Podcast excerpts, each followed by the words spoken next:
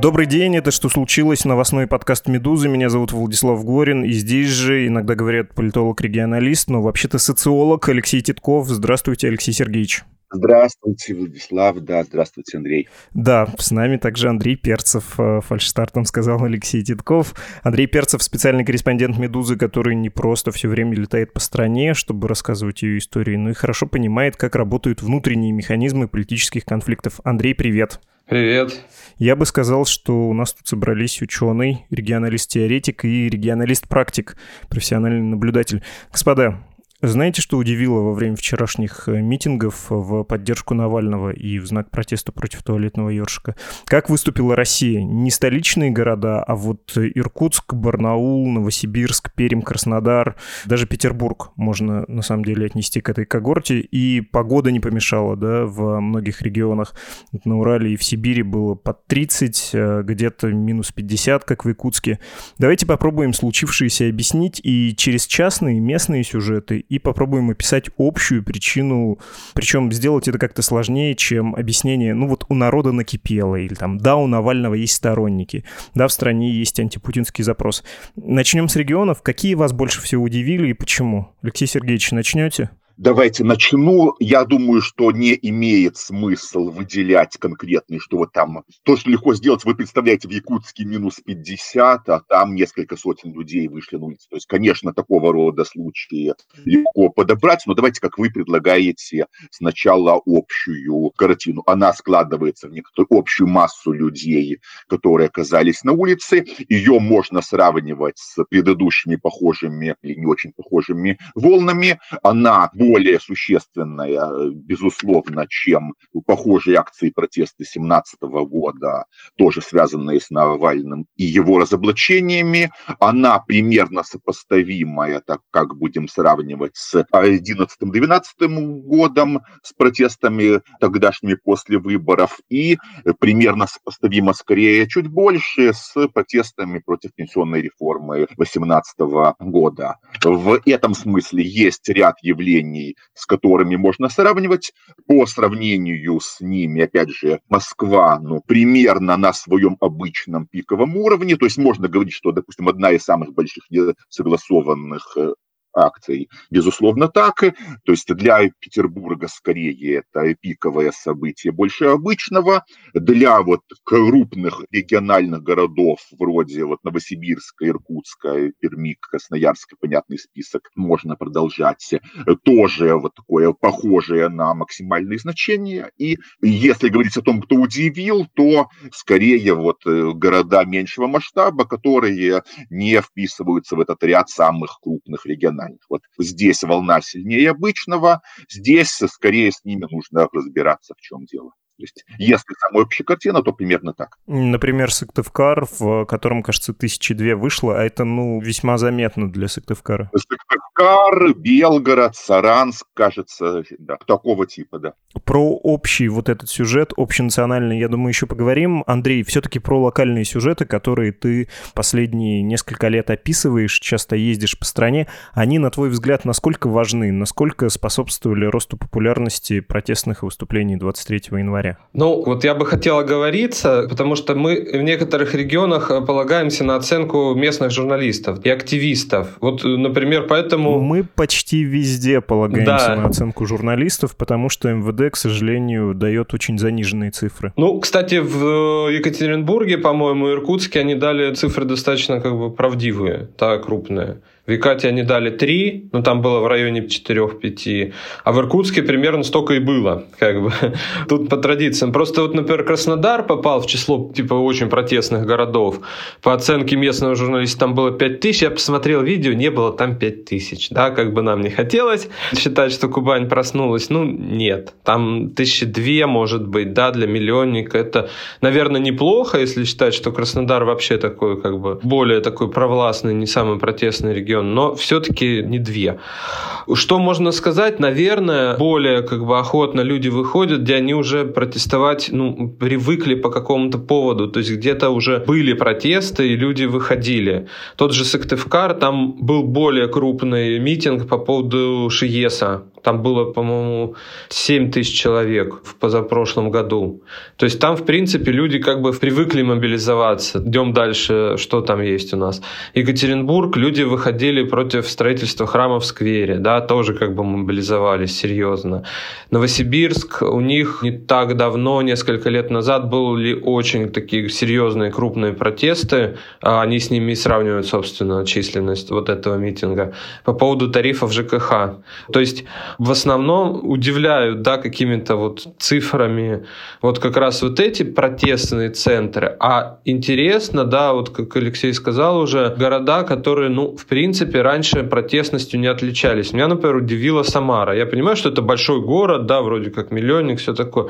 Но Самара-то как бы никогда не отличалась вот таким как бы вот именно выходом на улицы, хотя оппозиционность там есть. Там мэром долгое время был представитель «Справедливой России», там в соседнем Тольятти оппозиционно голосовали. Это да. Но вот на улице Самара-то почти не выходила. Да, вот Белгород, это вообще, да, вроде как, как бы оплот стабильности после Савченко. То есть в каждом городе что-то было, да, Ижевск почему-то, Царанск, да, опять же, вот это тоже как бы вроде как оплот вертикали, да, электоральный султанат. Вот это изменилось. Ну, то есть, если конфликты есть, то они не очевидные какие-то внутренние, а скорее это даже вот эта общенациональная повестка, про которую мы чуть позже поговорим. Тогда объясните, пожалуйста, вот какую вещь. Почему регионы, где традиционно уже есть привычка мобилизовываться и выходить просто десятками тысяч на улицы, почему там ничего не случилось? Ну, в первую очередь, Хабаровск я, конечно, имею в виду. Там тысяча, что ли, человек вышло, хотя там Фургал, опыт многомесячных и многотысячных шествий в 2000 2020 году. И вот такое очень слабое, абсолютно никакое выступление в этот раз. Давайте я, наверное, попробую из того, что сейчас сказал Андрей, важный вопрос, на который я не знаю ответ, но который нужно заметить и потом уточнить.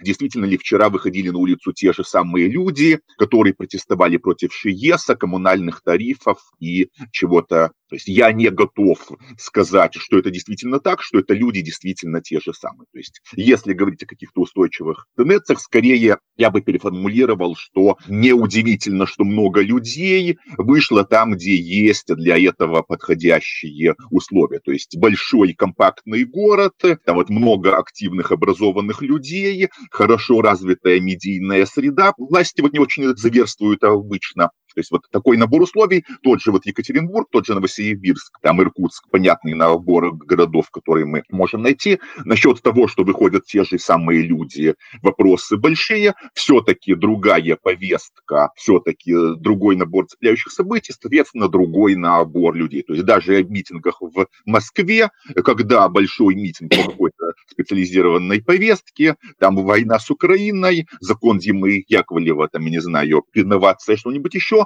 всегда состав заметно ощутимо меняется, становится другим, всегда есть специфика. В этом случае, если взять тот же самый Хабаровск, там то, та же самая ситуация с ШИЕСом, общая тенденция последних пару лет, которую Андрей, думаю, подтвердит, самые серьезные выступления, когда задета какая-то вот региональная гордость, региональная совесть, региональные интересы, как угодно это назовите. В этом случае количество участников становится непредсказуемо большим, и Хабаровск Хабаровск просто очень яркий пример этого. В случае с Навальным, в случае с выступления, ну, вот именно это задействовано не было. Поэтому, ну, можно сказать, что объяснимо меньше. Отличная мысль. Не надо смешивать обычный протест с выступлением конкретным по конкретному поводу 23 числа, хотя города, где есть потенциал протестный, где есть инфраструктура и есть привычка высказывать свое мнение, там это сработало акселератором. Может быть, вышло чуть больше, чем обычно, но они бы вышли и так по этой тематике. Еще уточню, что такое обычный протест. То есть, вот если так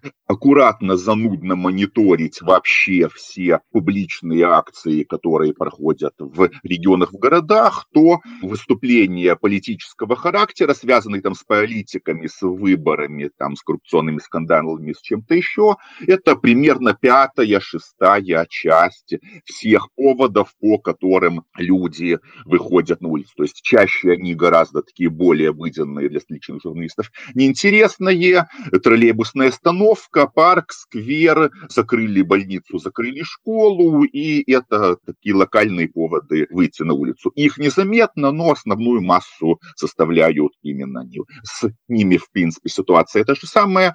Там, где условия лучше для протестных выступлений, и там, где люди знают, что им за это ничего не будет, там они встречаются чаще. То есть везде может случиться крайняя ситуация, что нельзя выйти на улицу, но все-таки на масштабах больше и меньше это сказывается. Вот если говорить об обычных протестах, то нужно иметь в виду такие вот локальные незаметные, которые 5 шестых общей массы обычно вот составляют. Такой придонный слой, условно. Можно высокомерно разделить э, Россию, российские города и протесты, ну, условно, столичные и не столичные. Ну, в Екатеринбурге 5 тысяч и так выйдет, потому что они и так за Навального. Это та же самая публика примерно, да, просто живущая на Урале, которая и в Москве выходит на Пушкинскую площадь.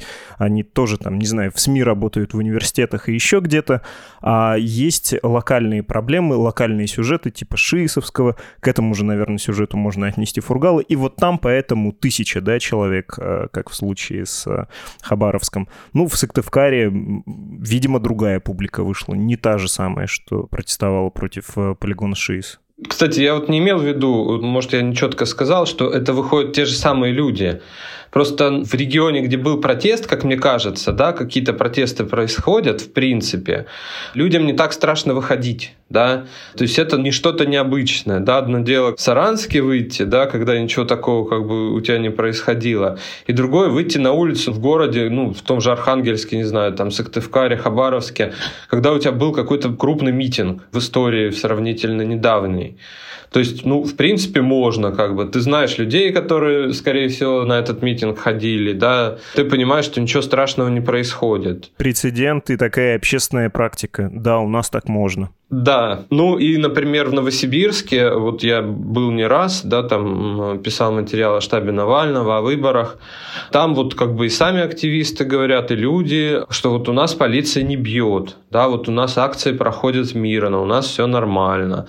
То есть вот этот фактор, да, тоже есть. Угу, зафиксировали культура, политическая культура протеста. В этом смысле согласен. Я бы даже добавил, дело не в том, что страшно, не страшно, там ударят дубинкой, не ударят дубинкой. Скорее, это просто непривычная форма э, поведения. То есть, то, что мои коллеги-социологи называют деполитизацией. То есть, люди привыкли жить в ситуации, когда политическая активность, то есть, кроме простого похода на выборы, это что-то странное, это что-то необычное, за что нужно нужно оправдываться перед соседями, перед самим собой, перед кем угодно, почему я странно начинаю себя вести. Если мы вспомним даже Москву, конец 2011 года, это вот перед Болотной площадью, популярный тогда жанр «Почему я иду на митинг, почему я иду на площадь». По большому счету то же самое, объяснить себе окружающим, почему я вдруг так странно начал себя вести. То есть в Москве люди поняли, зачем и почему, в других городах городах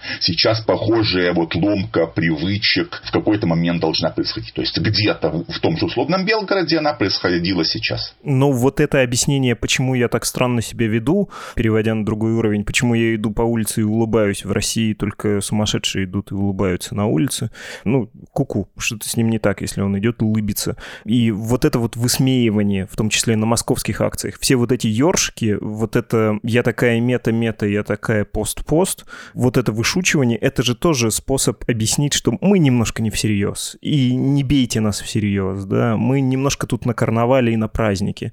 Это есть и в Москве на самом деле отдельная большущая тема, почему вдруг на каких-то протестных акциях люди начинают шутить. Почему на одних шутят, на других не шутят. То есть, почему в связи с пенсионной реформой шуток было очень мало, или такие шутки такого очень кладбищенского висельного типа, больше прямого пафоса. В других случаях, как на тех же знаменитых протестах 2011 года, просто взрыв шуток, взрыв карнавала, отдельная большая тема. Сейчас все-таки скорее и ёршиков там и чего-то еще было меньше, чем в семнадцатом году был уточек, кроссовочек, чего-то. В этом смысле скорее спад, скорее меньше, при том, что нагнетание того, что будет страшно, будет опасно, там, я не знаю, было гораздо больше, чем в семнадцатом году, чем когда-то еще в других случаях. То есть не так все очевидно, нужно разбираться, как это устроено.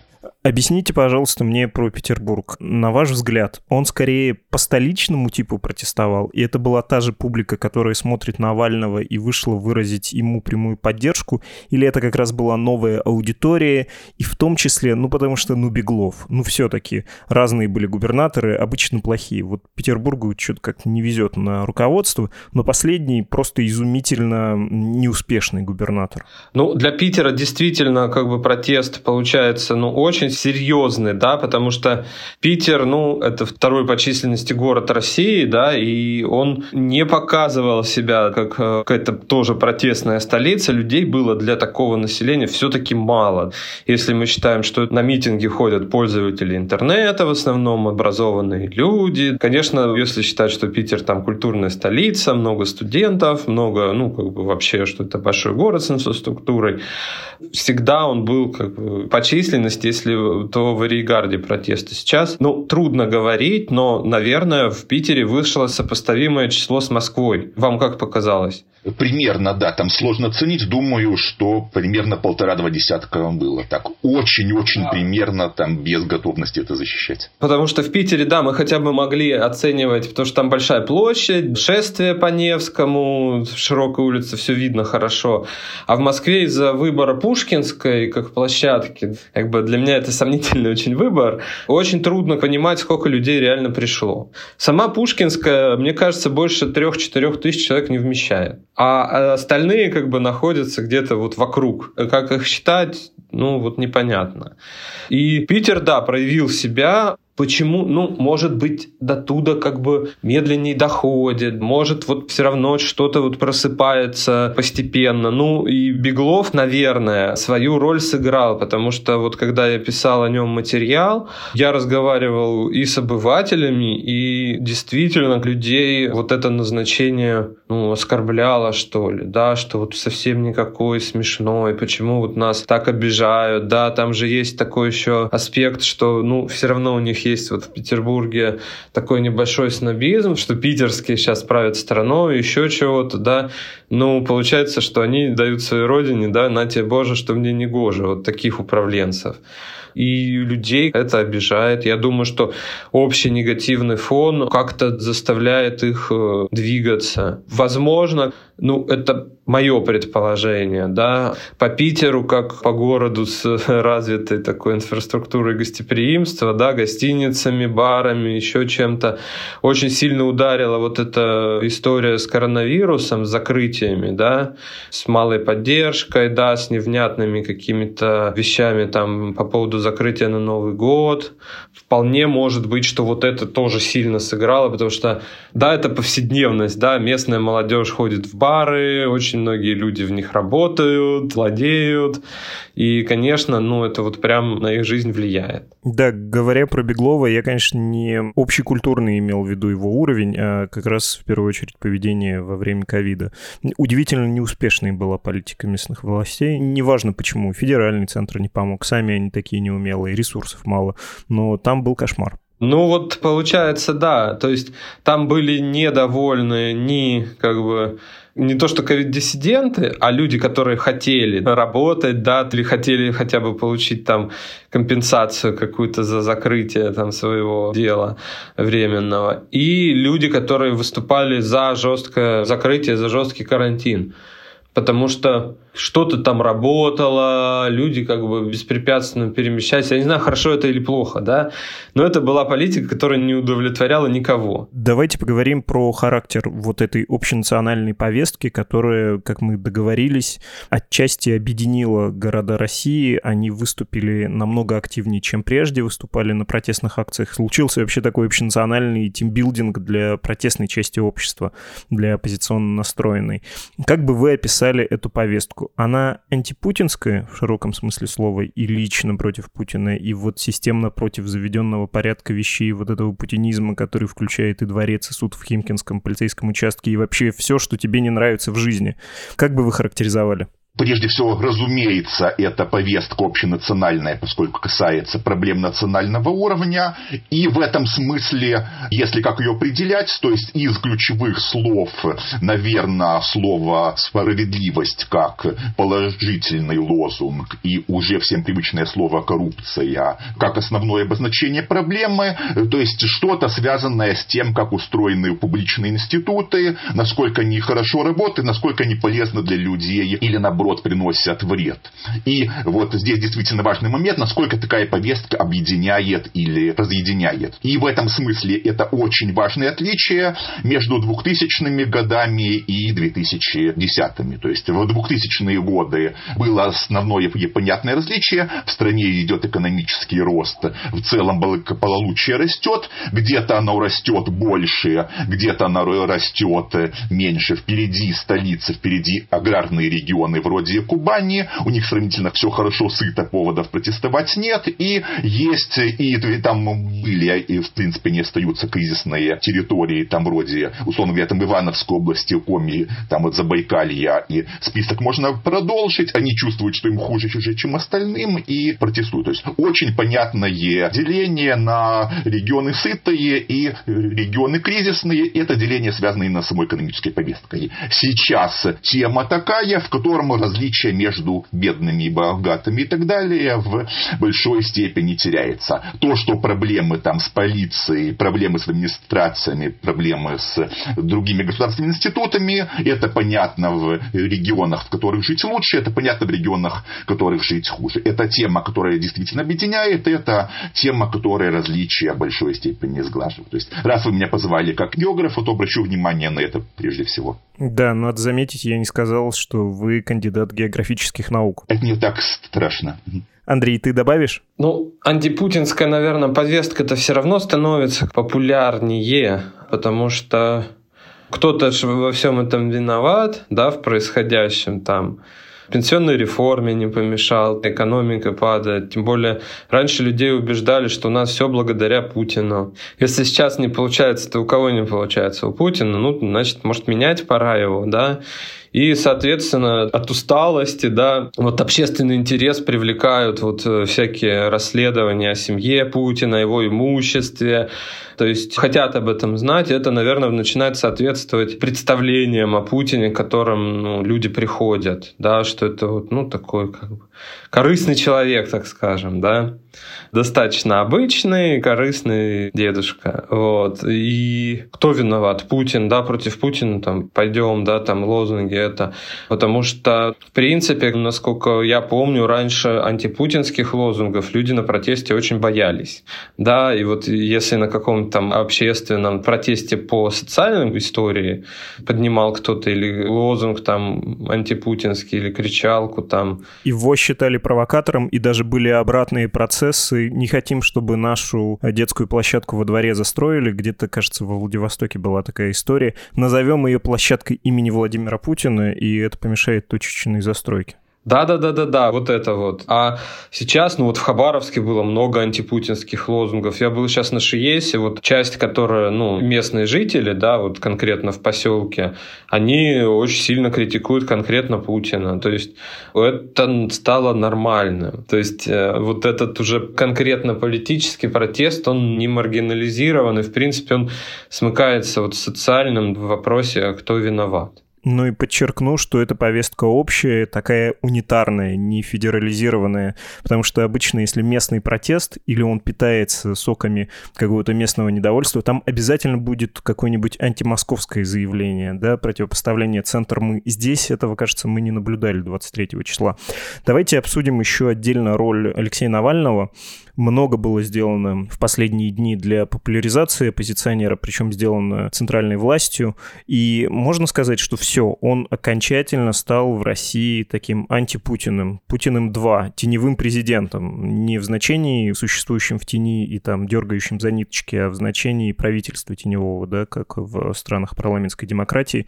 Командой, которая может прийти на смену, когда правящее правительство уйдет в отставку. Можно ли сказать, что он вот стал окончательно утвердился в этом качестве, причем в таких глубинных слоях народных? Я бы сказал, не совсем. То есть, скажем так, утвердился в части критической, в части того, что я против, я представляю альтернативу. То есть, к моментам, которые говорил Андрей, то есть, это, по сути, сложение двух. Первое, если мы, как говорят политологи, персоналистский политический режим, то, естественно, все претензии в конечном счете сведутся к фигуре, который этот режим возглавляет или олицетворяет. Момент первый. Момент второй. В последние пару лет, наверное, 18-й год критическая точка, такая, что да, вот это критический альтернатив относиться к Путину, высказываться против него становится обычным нормальным делом по сравнению с предыдущими полутора десятилетиями. Действительно, на фигуре Навального эти две тенденции в большой степени сходятся. Для того, чтобы быть, условно говоря, как вы сказали, теневым правительством,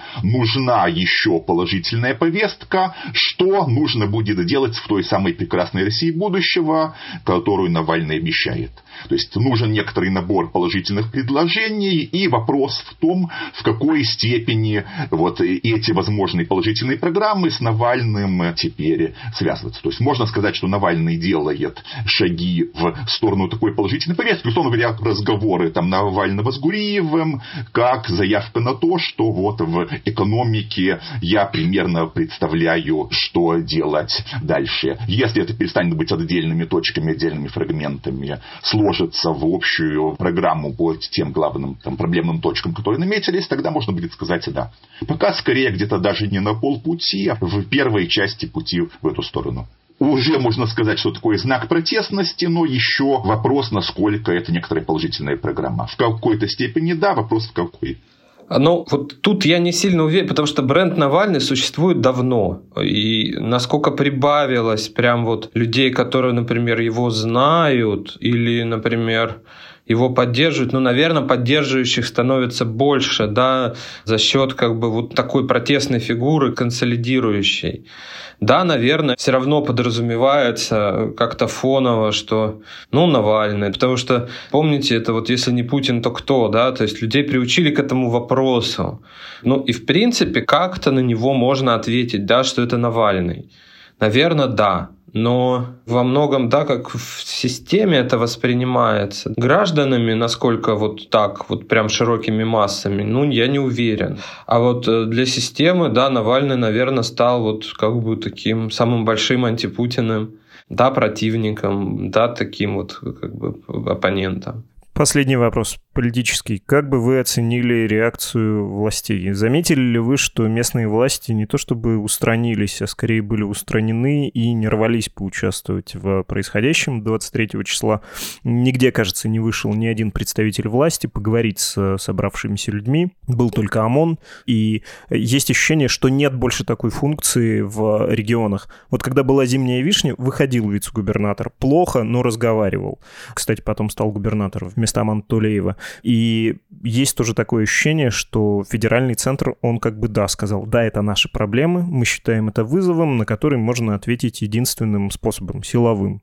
При этом в регионах есть активисты, есть, продолжая вот эту аналогию с теневым правительством, теневые лидеры, а официальных, оказывается, нет. С той стороны вакуум. Есть ли у вас похожие наблюдения, похожие ощущения, согласны ли вы с этим и к чему это приведет? Если можно, у меня два основных наблюдения. Первое, оно более очевидное, то, что касается федеральных властей во всех разновидностях. Сейчас они в очередной раз сделали максимум возможного для того, чтобы действительно обозначить Навального как антипутину, как фигура, которая системе явным образом, э, явным образом присутствует. То есть здесь вклад и федеральных каналов, и силовиков, там, и управления образования, то есть нужно оценивать просто как максимально для радикализации вот, протестной повестки. Они сделали все, что могли. Момент второй менее очевидный. То, что касается прежде всего силовиков полиции. Насколько можно судить по происходящему, из столицы была скорее общий сигнал не допустить каких-то чрезвычайных ситуаций.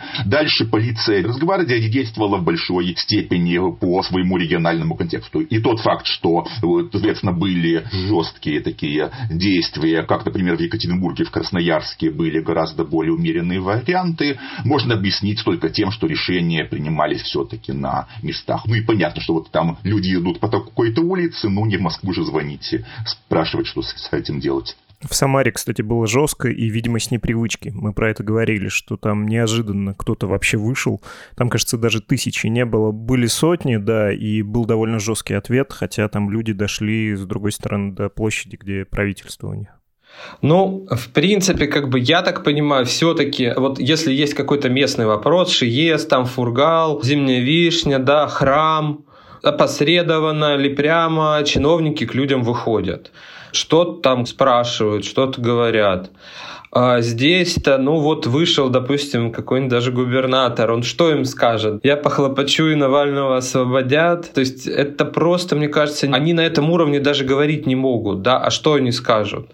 Там люди вас обманывают, навальнисты, ну, их обкидают там снежками в лучшем случае, да. Ну, если бы я был местным чиновником, я бы вышел и сказал, понимаю, что вы недовольны, и давайте сделаем так, чтобы ваш митинг был мирным и безопасным. Мы приложим все усилия. Ничего больше нет. Конечно, не надо ничего обещать про Навального, никто этому не поверит. Так это, в общем, не работает. Ну, может быть, да, но все-таки это уже вопрос федеральный, вопрос э, вертикали, и я думаю, что такое поведение, мягко говоря, даже не приветствуется. Могут наказать за самодеятельность. Тут давайте поставим даже не точку и не многоточие, а точку с запятой. Этот большой сюжет явно еще будет продолжаться, мы за ним будем все следить. Сегодня мы говорили про митинги 23 января в России, про то, какое активное участие в них приняли не столичные города страны. С нами были социолог Алексей Титков и журналист «Медузы» Андрей Перцев. Спасибо вам и до свидания. Всего доброго, до новых встреч. До свидания.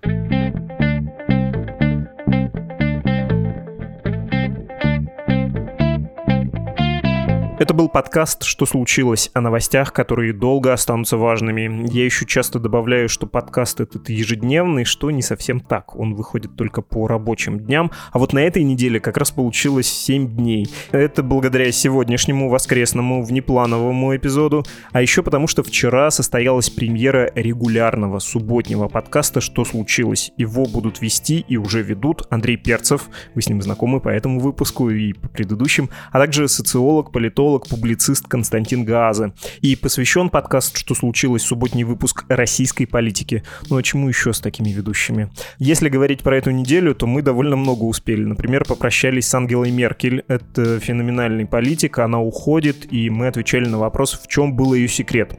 Еще был выпуск с экологом, который был в так называемом дворце Путина в Геленджике лично и вообще давно борется с этой постройкой. Также у нас был в гостях журналист Андрей Лошак про политизацию молодежи молодежи. Американист Иван Курило объяснял, в чем сущностная и трудноуловимая разница между республиканцами и демократами в США. А еще у нас был публицист Федор Крашенинников о том, зачем вернулся Навальный в Россию, если знал, что его посадят. Подкасты «Медузы» слушайте через наше мобильное приложение или на сайте издания. И там, и там есть специальные разделы под названием «Подкасты». Там довольно удобный плеер, так что с удовольствием делайте это там, ну или на платформах, таких как Apple Podcasts, Яндекс.Музыка, Castbox, Spotify, Spotify, Google Podcasts, YouTube и так далее, и так далее. Если хотите предложить нам тему, пишите на почту подкаст собакамедуза.io или в Telegram Медуза Loves You. Пока-пока.